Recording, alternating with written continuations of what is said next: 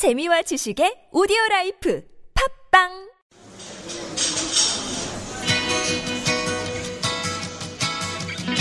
안녕하세요. 타일러 라시입니다. 반갑습니다.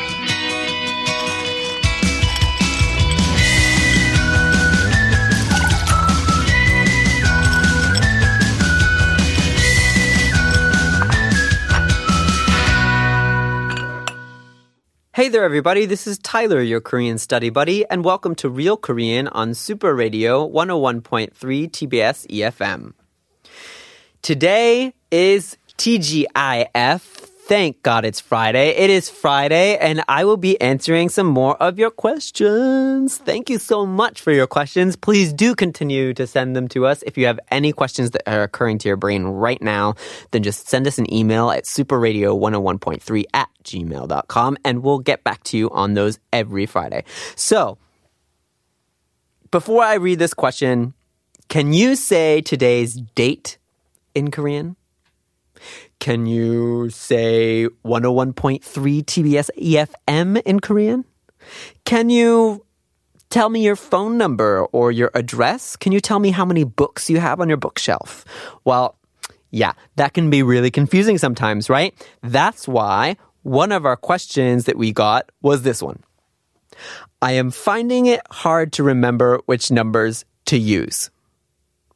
Well, that's not really a question, but it brings up a great question. How do you deal with the complexity of Korean numbers? So today we're going to be talking about Korean numbers. Um, this was such uh, just like it was just like really mind boggling for me. Um, as someone who comes from a language culture that has only one numbering system, to meet another language that has two numbering systems. So actually, Korean numbers are super complicated. Let's try to go through this in sort of a structured way. Um, essentially, there are two numbering systems in the Korean language. One is the numbering system that it originally had, um, which are often referred to as Korean numbers. And then it has the sort of an imported system that it got later on in the history of the language. And that system is called Sino Korean numbers. So you already know, we've talked about native Korean and Sino Korean. The difference here is whether it's a Hanja word or not. So Sino Korean being the Hanja words. So there are Hanja numbers and there are non Hanja numbers. So what's going on here? Why are there two? Like I said, historically, that has to do with exposure and engagement with China and trade and like all of these other things. But um, so the number systems then were adopted for different purposes. So counting the number of objects or or using very daily the colloquial concept of quantity of number like oh how many sheep do you have you know how many bottles of soju will you trade for my you know i don't know bags of rice how many of those are there so when this conversation occurs this is a conversation that's been happening in korean culture for a super duper long time and that's why uh, quantity of things is usually talked about um, with native Korean numbers. Now, Sino Korean numbers are then used sometimes to count quantity, but not not all the time. Sometimes to use quant- quantity, but mostly are used for identification. Um, when I say identification, is anytime you're going to go and you're going to read out the number of an address or the number of a room or a phone number or a you know ISBN on a book or a, uh, your serial number on the back of your computer, um, anything that is for identification purposes would be a Sino Korean number. So you'd have to do that in Hanja numbers. So what is that? That's 1, 2, 3, 4, 5, 6, etc., etc.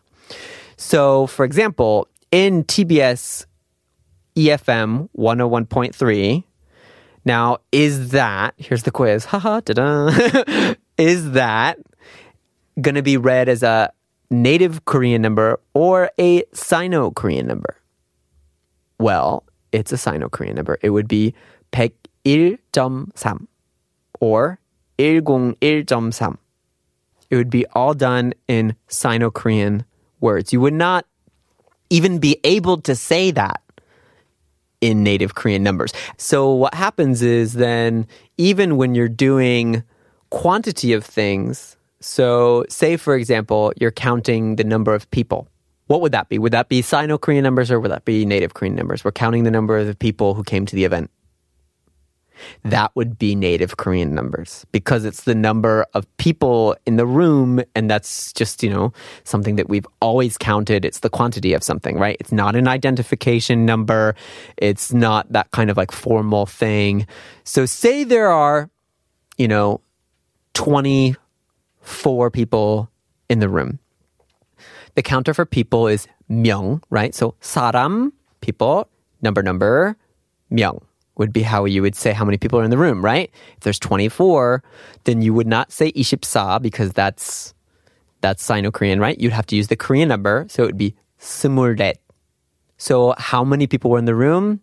24명이 있었어요. So those 24명 are in the room. Uh, what happens if it's 124? 124. I just told you there's no 100 in native Korean numbers. Well, that's right.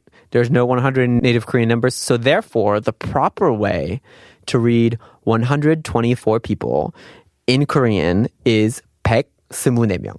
So you use Sino-Korean for anything above 100 and then use native Korean for the rest of the digits. So if it's 124, it's 124명. If it's 136, it's 136명. You know, if it's 1,136. Um, it's 1,136명.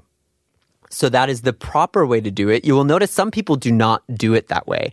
Some people, as soon as a number goes over 100, when you and you're supposed to use native Korean numbers in the context, some people will purposefully ignore that. Even Korean people, native Korean people, and they will say 1136명. And that's not correct. Um, so if you're if you're watching um, the news or um, something like that, where people are required to speak um, grammatically correct proper Korean, you'll notice on the news they will say things like 136명. They will mix the the use and use the native Korean numbers for anything under 100. So that is the most confusing aspect about um, native Korean and Sino Korean, I think. That um, just because it's sort of where the rule breaks because you are counting the number of things and all of a sudden now you're mixing them, right?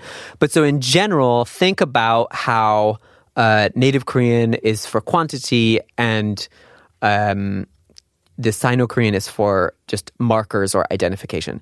Good example of how you can sort of remember that is talking about books. Remember, I asked you how many books there are on your shelf. Say you have five books on your shelf. What would that be in Korean? Would you use Sino Korean numbers or would you use native Korean numbers to tell me how many books are on your shelf? You would use native Korean numbers, right? Because it's the quantity of books. So you say the number for five is 다섯. You say 다섯 권. 권 is the counter for books. So 책 다섯 권 있어요. 책 다섯 권 있어요. 다섯 권 five books. Now, what would happen if you said 오권? 오권. Now that would be telling me that on your bookshelf, you have the fifth book in a series. Because because you're using Sino-Korean numbers as an identification, so it's it's for identifying something. So if it's 오권 and not 다섯권, then you're talking about like the fifth Harry Potter book, 오권. That's like the fifth book. So you're only telling me you have one book on your shelf, and that is Oguan. It's the fifth book in the Harry Potter series. So say you have five Harry Potter books, that's Tasatguan. So you have the fifth book, that's Oguan. So that's the difference here. And that's how these numbers feel to people. Like language is all about how people feel things, right? How people feel towards the words. The difficult exceptions to the rule, like I said, when there's no 100 or above and you're still counting, then that can be sort of um, confusing. Another confusing one is in um, really formal contexts, sometimes quantity is counted with Sino-Korean numbers. So say, for example, we're talking about how many language languages you speak. Say you speak six languages. You would think that would be 여섯 개 국어, but it's actually not. So it's actually 육개 국어. So, oh, wait a second. I thought we were counting the quantity of languages and now you're using Sino-Korean numbers? Yeah, it's totally confusing, right? The way that you can remember when you have to do that is by looking at the counter. If the counter is 개, 개, then it's probably okay for you to use Sino Korean numbers. So, for example, how many months went by? Has it been five months?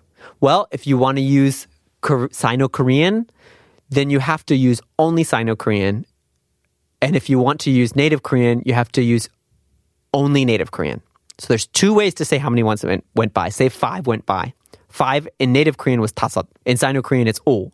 So what are the two ways to say that? You can either say tasot dal, five months, or you could say ogewol.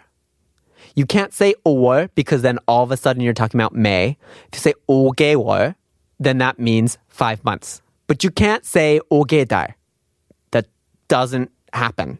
Can't do that. If you're going to use oge, then that means you have to use the Chinese based word with it. 5개월. And it sounds sweet, really weird to say 다섯 개월. That also sounds weird. You should just say 다섯 달. So Sino-Korean with Sino-Korean, Native Korean with Native Korean. So Native Korean and Sino-Korean having two number systems, it is super complicated sometimes, especially since there are some of those um, sort of exceptions to the rule, like we talked about today on the show. But if you just remember the Harry Potter books on your shelf, whether you have five of them or just the fifth, if you remember that feeling, the difference between those two, that'll help you really feel your way to navigate through these number systems. And just thank yourself there's not a third number system in Korean. Some languages have three. So we're doing good.